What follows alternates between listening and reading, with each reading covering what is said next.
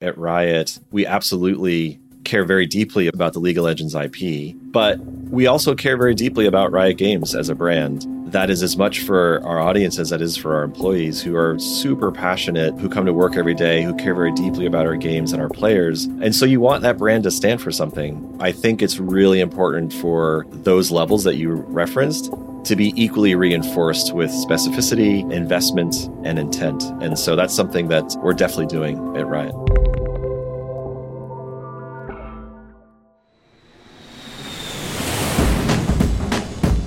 From Qualtrics Studios, this is Breakthrough Builders, a series of conversations with people whose passions, perspectives, instincts, and ideas fuel some of the world's most amazing products, brands, and experiences.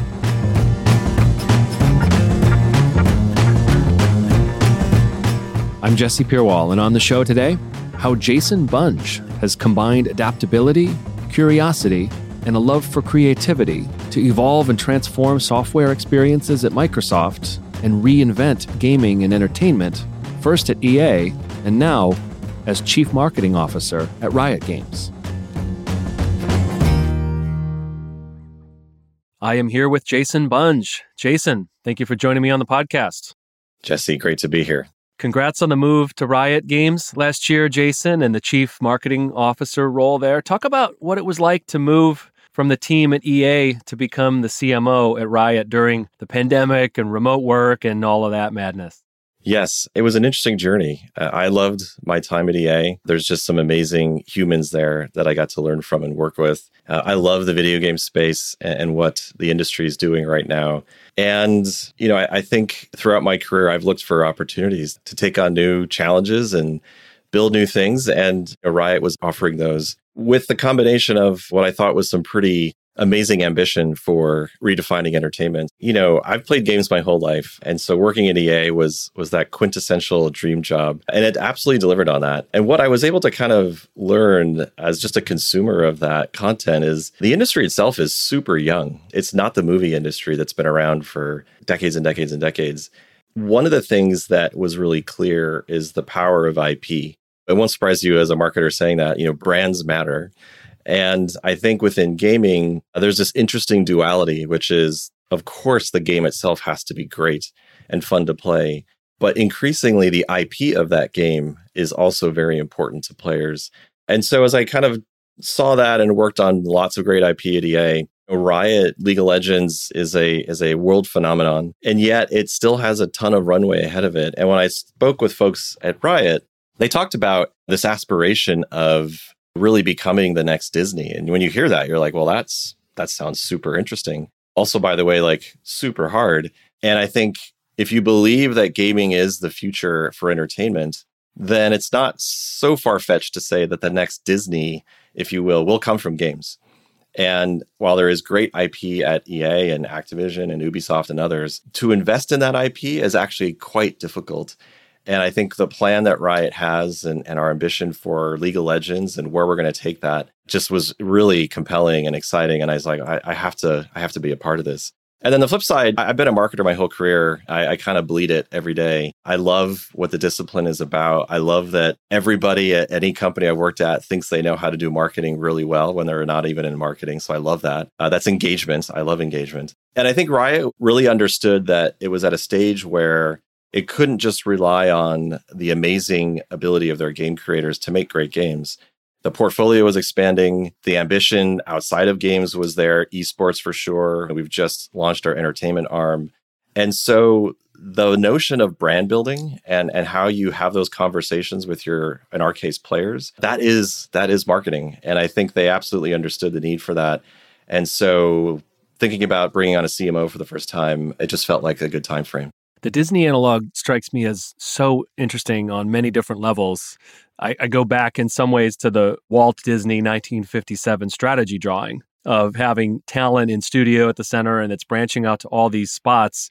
And maybe the analog is at Riot today, games would be at the center, but you could imagine, you know, a multifaceted sphere of different experiences coming off of that. So my question for you is can we realistically posit a world where Riot and, and other companies in the category once were known as as gaming companies, but then have become actually multifaceted entertainment and experience companies in every sense of the word?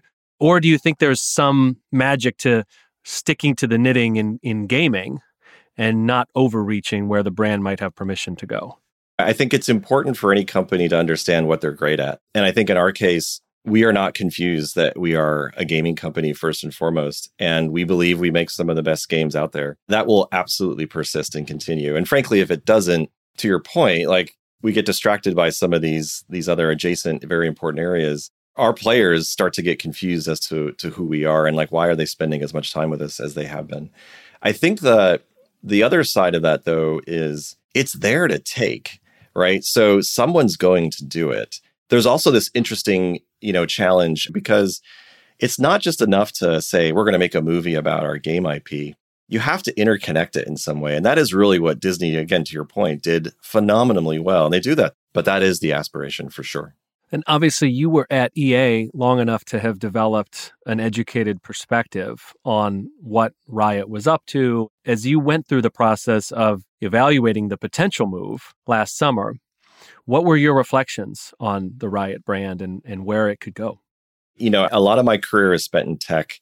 And so I, I have a, a, very deep appreciation for the journey that startups, for example, go through. Riot or any video game company really goes through the same process. Since their 10 year old inception, the two founders, Mark and Brandon, really made sure the company was focused on a singular idea, which is we're going to take care of our players. And they did that. I'd say from an outside perspective, one of the things that we all knew about Riot Games is that they had this amazing relationship with their players that a lot of studios were envious of.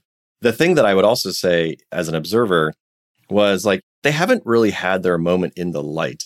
There's this notion of as you mature as a company and as a brand, you have to start to find your own narrative and it's not enough to know that narrative yourself. You actually have to be able to say that in the market and to your players, to your competitors, to your partners. And that is a journey that we're really just beginning. And you're also at that inflection point where undoubtedly you're you're thinking about not only how to continue to celebrate folks that are in your community today, but folks that you want to start to attract. How have you thought about the the potential there and the intersection between new audiences and some of the traditional core. Yeah, it's this interesting perception, I think, outside of gaming where, you know, COVID has certainly contributed to this, which is like, wow, everyone's playing. And that in large part is true. And that's across the board for lots of different games, mobile, console, PC. But the reality is gaming is is a percent of someone's time. And so when you think about a human's 100 widgets of time during the day, that, that 100 widgets doesn't go up. There's 24 hours in a day let's say you get your eight hours of sleep. I mean, so there's a limited amount of time that you're basically competing against the Netflixes of the world, family time, work, reading. So there's this interesting kind of challenge where, sure, we can look to bring in quote unquote new types of potential audiences and players, but it's actually the reverse that is more important. Every gaming community out there, large and small, has a core group of players. That is the lifeblood of any game. They will be your best advocates, they will be your harshest critics, but they will be with you uh, as long as you the quid pro quo is there. They will be with you throughout the journey of the game. So that's super important. And this is the job of frankly marketing at any gaming company, I think. How do you take that gravitational pull of that community and start to give other types of audiences a reason to enter the ecosystem. Most people in the world, when they think about sporting events, the NBA, the NFL, football around the world, viewing, of course, is orders of magnitude larger than the, the people that actually play it. That is not true in gaming. And so, how do you kind of reverse that inversion to say, actually, we want more viewers? You don't have to play, but like watch these amazing, talented professionals. And then, of course, with entertainment, we just announced Arcane with Netflix a couple weeks ago. That'll be around later this year, which we're very excited about. That's also going to introduce the IP to different types of audiences. And so, it's not so much about I want to acquire a certain percentage of players or audiences in these areas. It's much more focused on that that central ecosystem and that core of players and how do you think about bringing in different people. You want to give players different avenues to enter that ecosystem, but that takes a lot of time and investment and thought as far as like how you connect those pieces. Jason, you mentioned COVID and the fact that the volume of play went up for obvious epidemiological reasons. Talk to me, though, about what you think that unveiled in terms of society's readiness, willingness, desire to step into a new model of thinking about community in a more deconstructed, decentralized, virtualized kind of way. Like, what legitimately is the opportunity and the obligation for Riot and companies in its its category to step into this moment and help redefine community in interesting ways? Yeah, I think at the core of it, and, and I think this absolutely played a, a central role, if not the primary role, for the the uptick we saw during the the pandemic, which of course we're still in. But is the social nature of games today. You know, our friends at Epic have espoused this since the introduction of Fortnite, which obviously has seen tremendous success as a platform for bringing like minded individuals together and, and celebrate different events and gaming capabilities. But the social fabric of games is where more humans are spending their time together. I think there's a stat out there, it's roughly 40% of the world has played a video game or, or has been introduced to video games. And so you're talking about 3 billion plus people. And the number one reason why they do that is because their friends are there. The number two reason is because they're fans of the IP, whether that's Star Wars or Harry Potter or Call of Duty, etc. There are massive entertainment properties out there that are popular because they tell great stories. And anyone in the movie business will tell you that in essence is the most important thing that they can do is tell great stories. Gaming is no different. The biggest difference with gaming and the reason why we're seeing what we're seeing is because of the social nature of games today. It is where your friends are. It's where you communicate with your friends. It's where you obviously play. And, and it's not perceived as this quote unquote, I could be doing something else with them. It's where people want to interact. And then certainly when things were shut down, I mean, it was the only way to interact. And I think that reintroduced to a lot of people this very special very deep level of engagement with either IP that they forgot about or their friends were just like, look, let's jump online and let's have fun for an hour playing a game together and we can talk along the way. And it's a rediscovery, frankly, of the power of what games are today. Jason, I heard you say at the top you love the video game space, you, you love to build, but I'd have to also believe there is an element of versatility and adaptability in someone who wants to think about the next decade of gaming. So, talk to me about where you started to earn your stripes around becoming a, an agile person and how early in your life that started. Yeah, I, I, would go kind of way back to the beginning, which is I grew up an Air Force brat. It required us to move a lot. And it, it really, I think, in hindsight, taught me this notion of adaptability, both from the standpoint of inserting yourself in environments and, and adjusting and learning and listening, but also with people. I definitely believe that one of the things that I can offer folks that I work with is this notion of a lack of prejudgments a, genuine willingness to understand and like just significant flexibility to pivot and evolve and and the thing that I've said to folks that I've worked with over time is I'm definitely an amalgamation of everyone I've ever worked with. Probably some really good things in there and maybe some some things that aren't so good in there as well in terms of habits. But I love that though. I love that. I, am I'm, I'm absolutely a sponge when it comes to wanting to learn from others. And I've I've had the privilege of working with some pretty amazing leaders throughout my career who absolutely have had lasting impacts on me. And you started your career in advertising, if I re- recall. And what I know of your story is that it's not a typical route into advertising. What do you look back on and say, I am so glad for those first few years? I'd probably say three things. One, Saatchi and Saatchi, Jim Fitzgerald, he was my first manager. And, and I think one thing I, I gleaned from him immediately was attention to detail. Words matter. And, you know, it was a little bit of like, look, I'm working hard. Isn't that good enough? And it was always like, well, no, because this is this is the bar we need to set for ourselves in terms of the quality of our work. And so that was just something he instilled with me early on. I think on the creative side, there is just something very special about individuals who have those magic powers. I am not one of them, but who have those magic powers of creativity, whether it's through art, writing, video. You have to respect the craft. And what does it mean to risk take from a creative perspective? which is highly subjective, of course. But until you go through those machinations and the the discomfort of some of that risk taking, you just don't know what it is. And so I think that was something incredibly powerful for me that absolutely sticks with me today. And I use it every day. And then the third thing is just seeing what good people leadership look like was was something that again today is super important to me in the role that I have.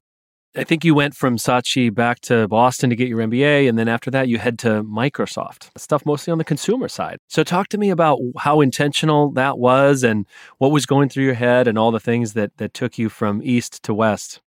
Yeah, it was looking at the journey I had in New York, the agency side. I think what also helped me understand was I really wanted to do the, the client side stuff. I loved advertising but it was a piece of marketing. And I, I, wanted the whole experience of what it meant to manage a brand and, and think about that.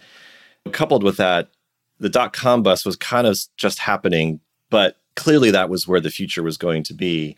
And so it was just a priority for me to, to find a way out there. Microsoft made a bet on me, which I am very thankful to uh, this day.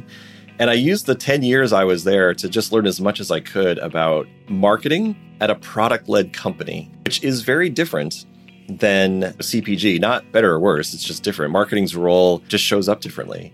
At Microsoft, you're working with some incredibly talented engineering leaders who have built these products for most of their careers. And so, you know, I think for me, it was learning, and I say this in an incredibly like positive way, but a little bit learning your place. And, and what I mean by that is, I think one of the pitfalls of marketers is when they get a little too wrapped around the axle on things not going their way. Marketers are very passionate individuals, they're very smart, but you have to know your place. And I think in tech, you have to understand where the company is at, where the product is at. They're not equal. There, there's definitely not a one size fits all. And I think the ability to navigate that is something that I really enjoyed learning. It was definitely not easy, but whether I think Visio was my first product, which is a, a tool that very few, very hardcore IT professionals use. And so marketing for that is incredibly different than marketing a $12 billion office business, at least at the time. It's much bigger now. And so it just required a lot of that adaptability, but I loved it. I loved it. It was, it was super fun. And again, like Microsoft is the kind of place, at least at that time, where you could just move around and do lots of different things. So I, I was very greedy in that perspective. I, I tried to learn as much as I could in different roles. What about the role of emotion in B2B specific marketing? I mean, some of the accounts you got to work on in Saatchi, in, you know, in the consumer zone, eventually you'd go into gaming, you know, high degree of emotional connection. But that time at Microsoft, what was your reflection around whether the emotional component was either under leveraged and needed to be brought in a more clear way, and you were bringing product and engineering teams along to understand that, or was it like no, like we actually need to be going in a much more kind of functional speeds and feeds direction in order to drive demand and win over hearts and minds?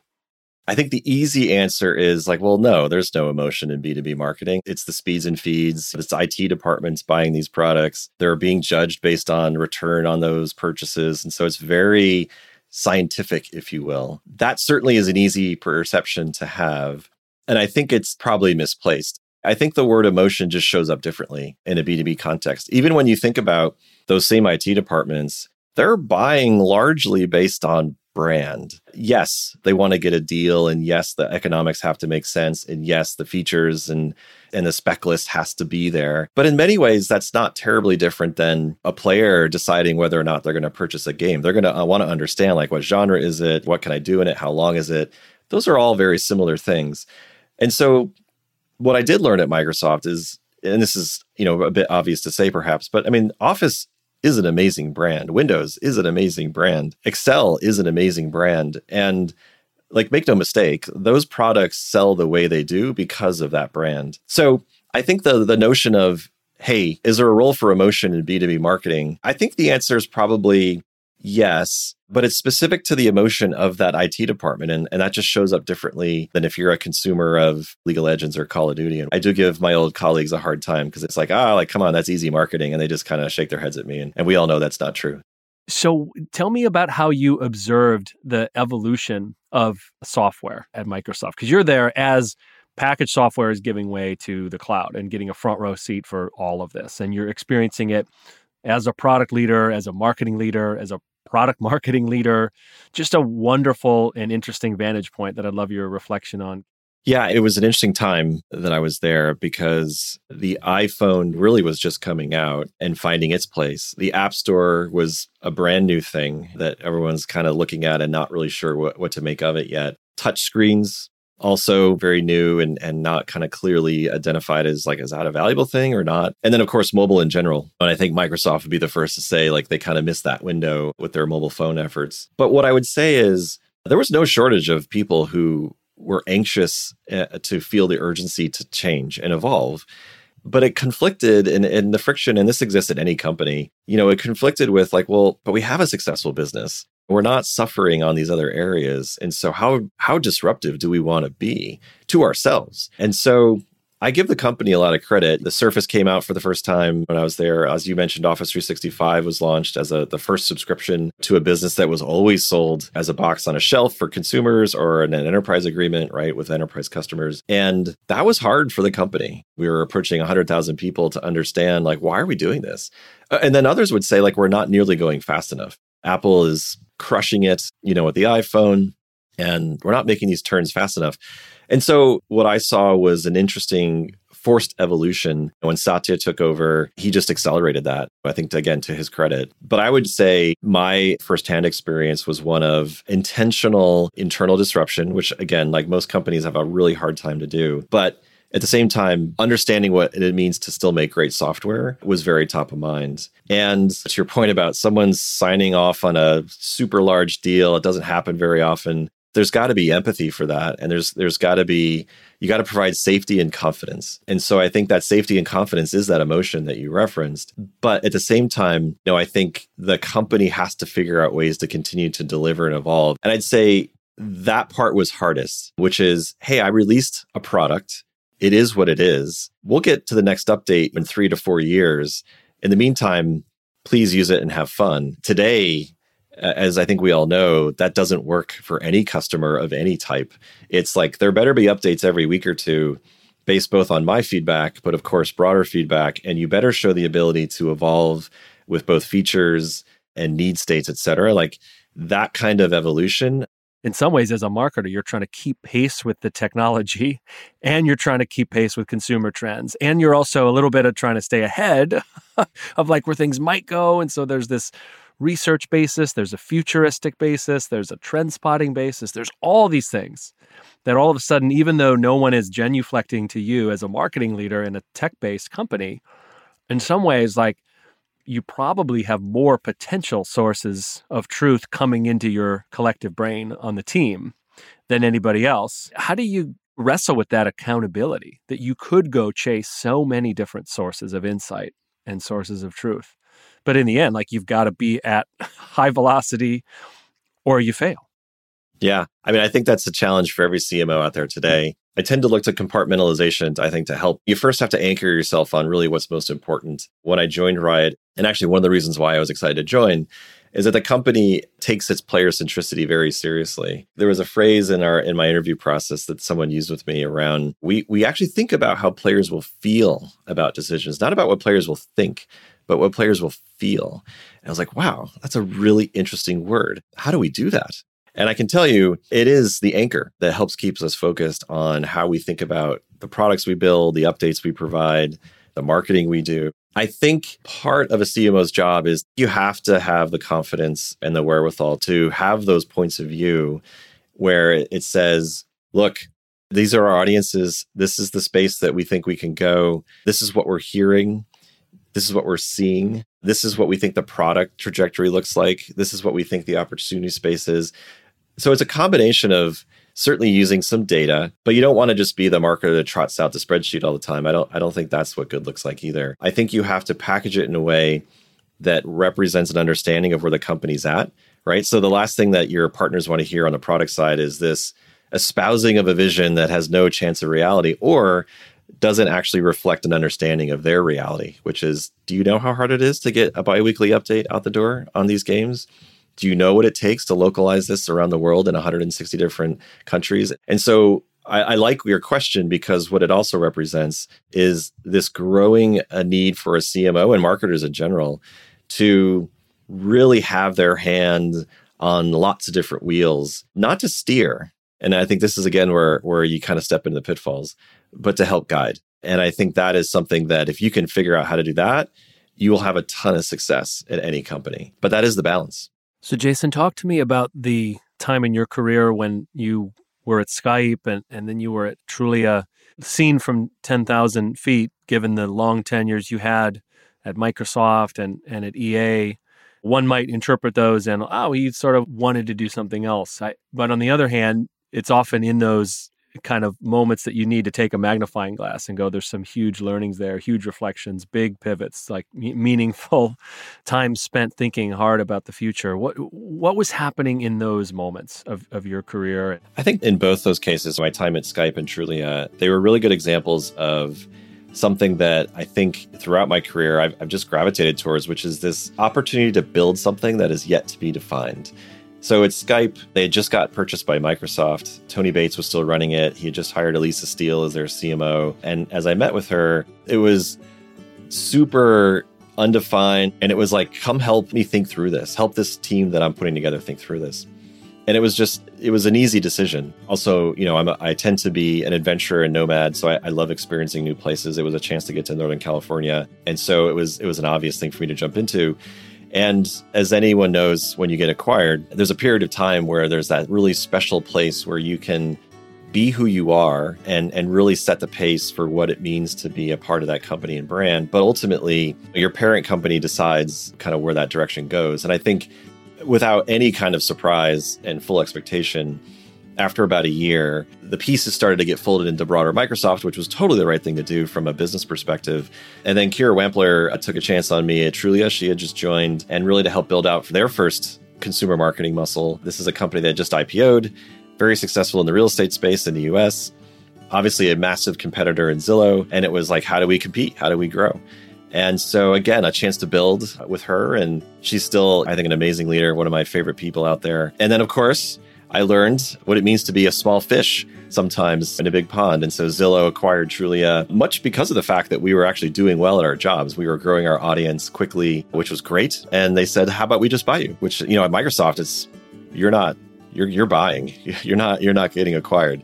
And so being on the other side was very informative as far as what's your role in that circumstance. When Kira decided to move on, I kind of stepped in as an interim basis and worked directly with Pete Flint, who was the CEO of Trulia, and worked with the board and just like an awesome experience to see what that was like and how does that work. So I, I look at those two instances as not the longest by by, by any means, but I think you said it really well, which is you have to find and seek out those learnings that are just giving you opportunities to do things you've never done before and I've always been a fan of is despite how uncomfortable it might be, like you got to jump in the pool. And some of it, sometimes it'll work. You'll find your way to the surface, and other times you won't. But in both cases, uh, the, the learning itself is invaluable.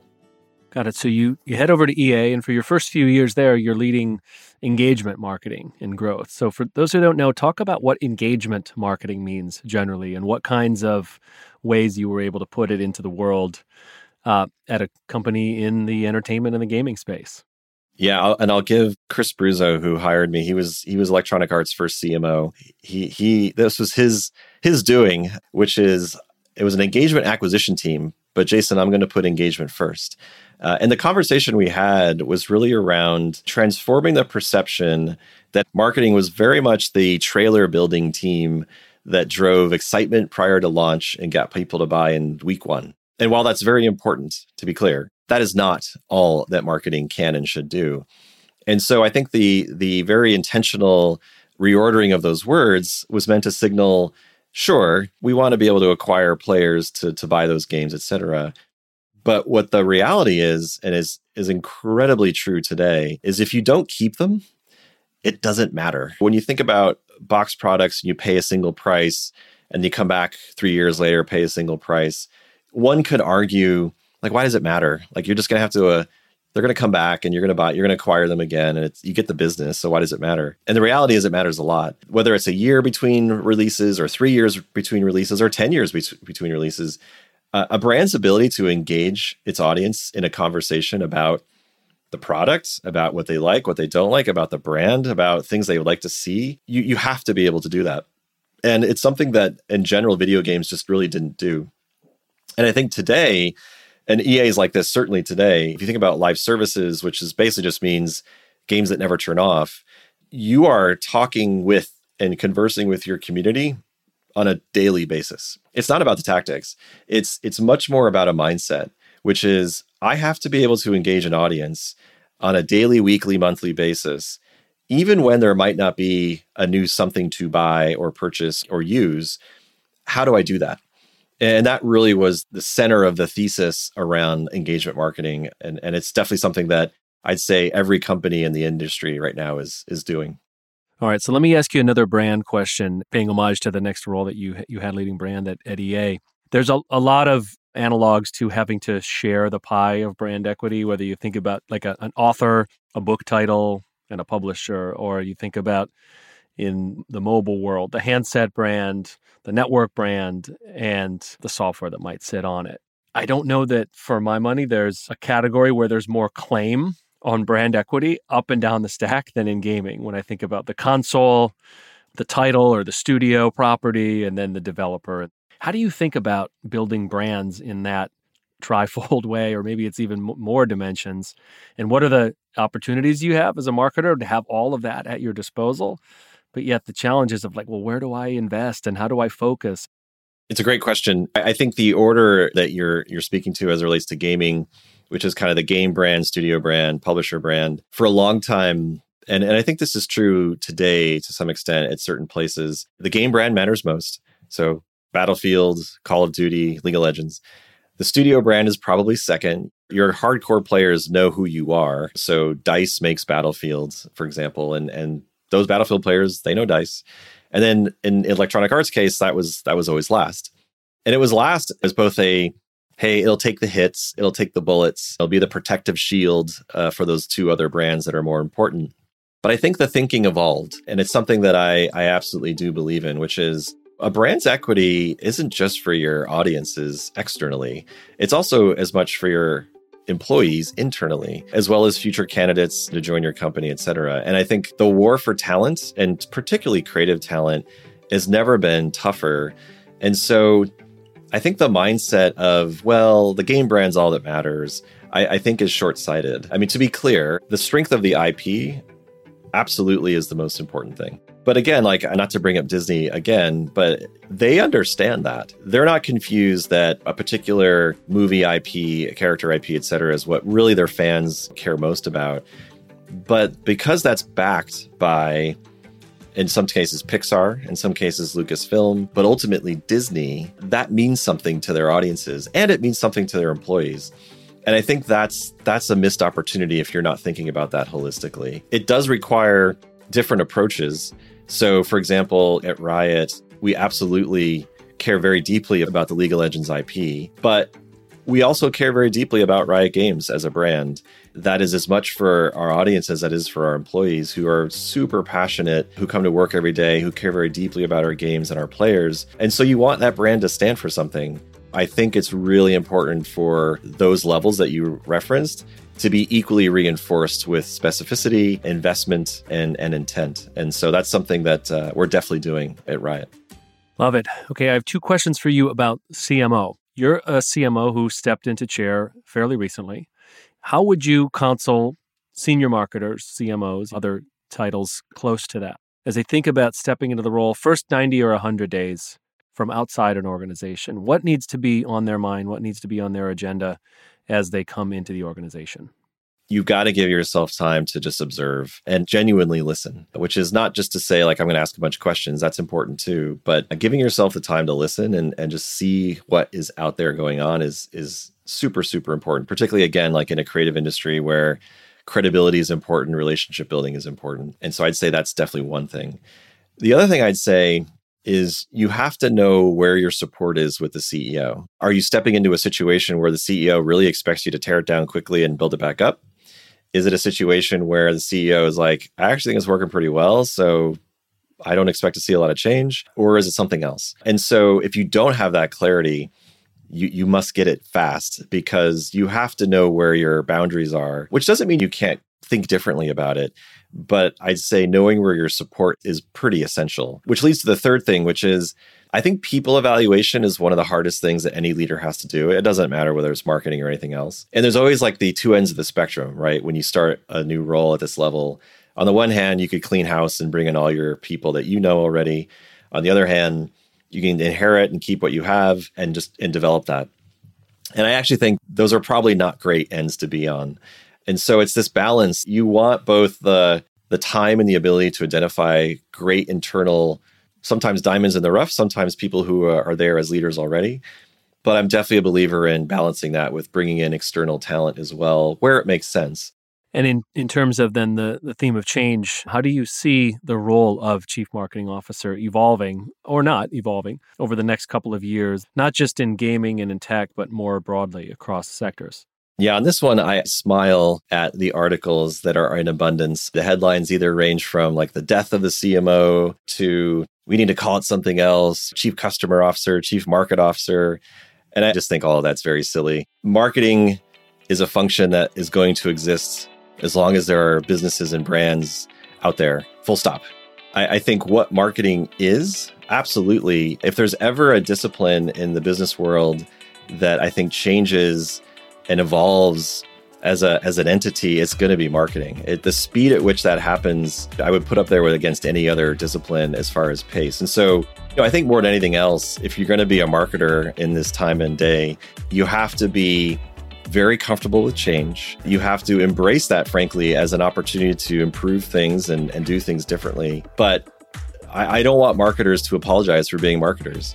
I, I think that's crazy. I think you should be proud to say that I'm a marketer at this company on this brand. The things that marketers do today is definitely growing, myself included. I'm sure lots of other CMOs. You have creatives, of course, communicators, yes, brand leaders, yes, but you now increasingly have community managers, engineers, you have tech platforms and, and certainly data analysts, business per, uh, planners. And so it, it is becoming, I'd say, more strategic. And I'd say, if anything, it's not the death of the CMO. I'd say the CMO as a title in a space is, is being reborn.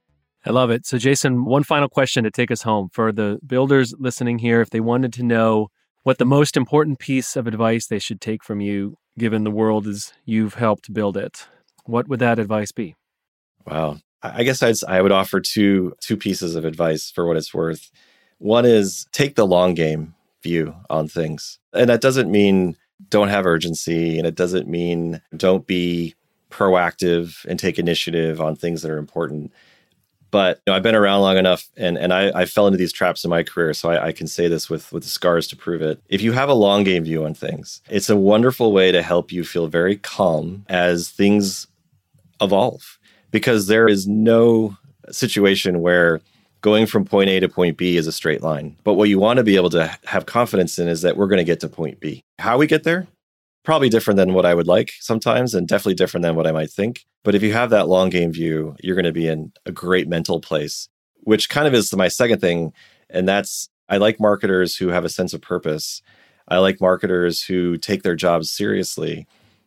But there's an element of fun that must be there must be there. And I think too often we lose sight of that. Particularly, I mean, in video games, my goodness. I mean, if we're not having fun in a video game company, there's a problem. And so I think a lot of people struggle with that. And I think I think the last year has been even tougher for folks where it's every single day, every hour. I feel like I'm on Zoom. Like, how can I possibly have fun? And so I think as leaders in particular, making sure we're finding ways for our teams, but definitely for ourselves as well to have fun, I think is super important. And then I lied. There's one more I would add, which is if anything the last year has taught me, it's it's be opportunistic and don't be afraid of change. I mean, I I, I still honestly can't even believe that I'm I did what I did and I'm doing what I'm doing in the middle of a pandemic and Still haven't met anyone at Riot yet in person. I mean, that's just crazy. That hopefully will change soon. But it's it's I think embracing change has served me really well. And I know I'm doing it when I'm actually uncomfortable. And so I would just say don't be afraid to jump in the deep end of the pool. It has always served me well. And I would if you feel uncomfortable doing it, that means it's probably a good idea. Well, Jason, thank you for allowing me into the deep end with you here for the last little bit. So appreciate your candor and just to spend the time look forward to talking with you again soon and hopefully being on that list of people you get to see in person before long. Awesome, Jesse. I really appreciate the time. This was a lot of fun. Thank you.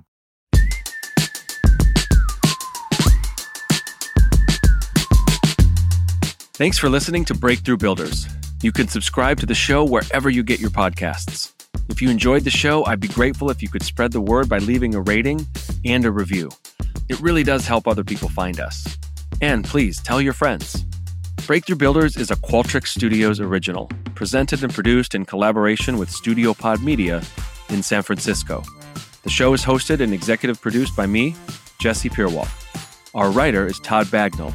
From Studio Pod Media, Deanna Morency is our show coordinator.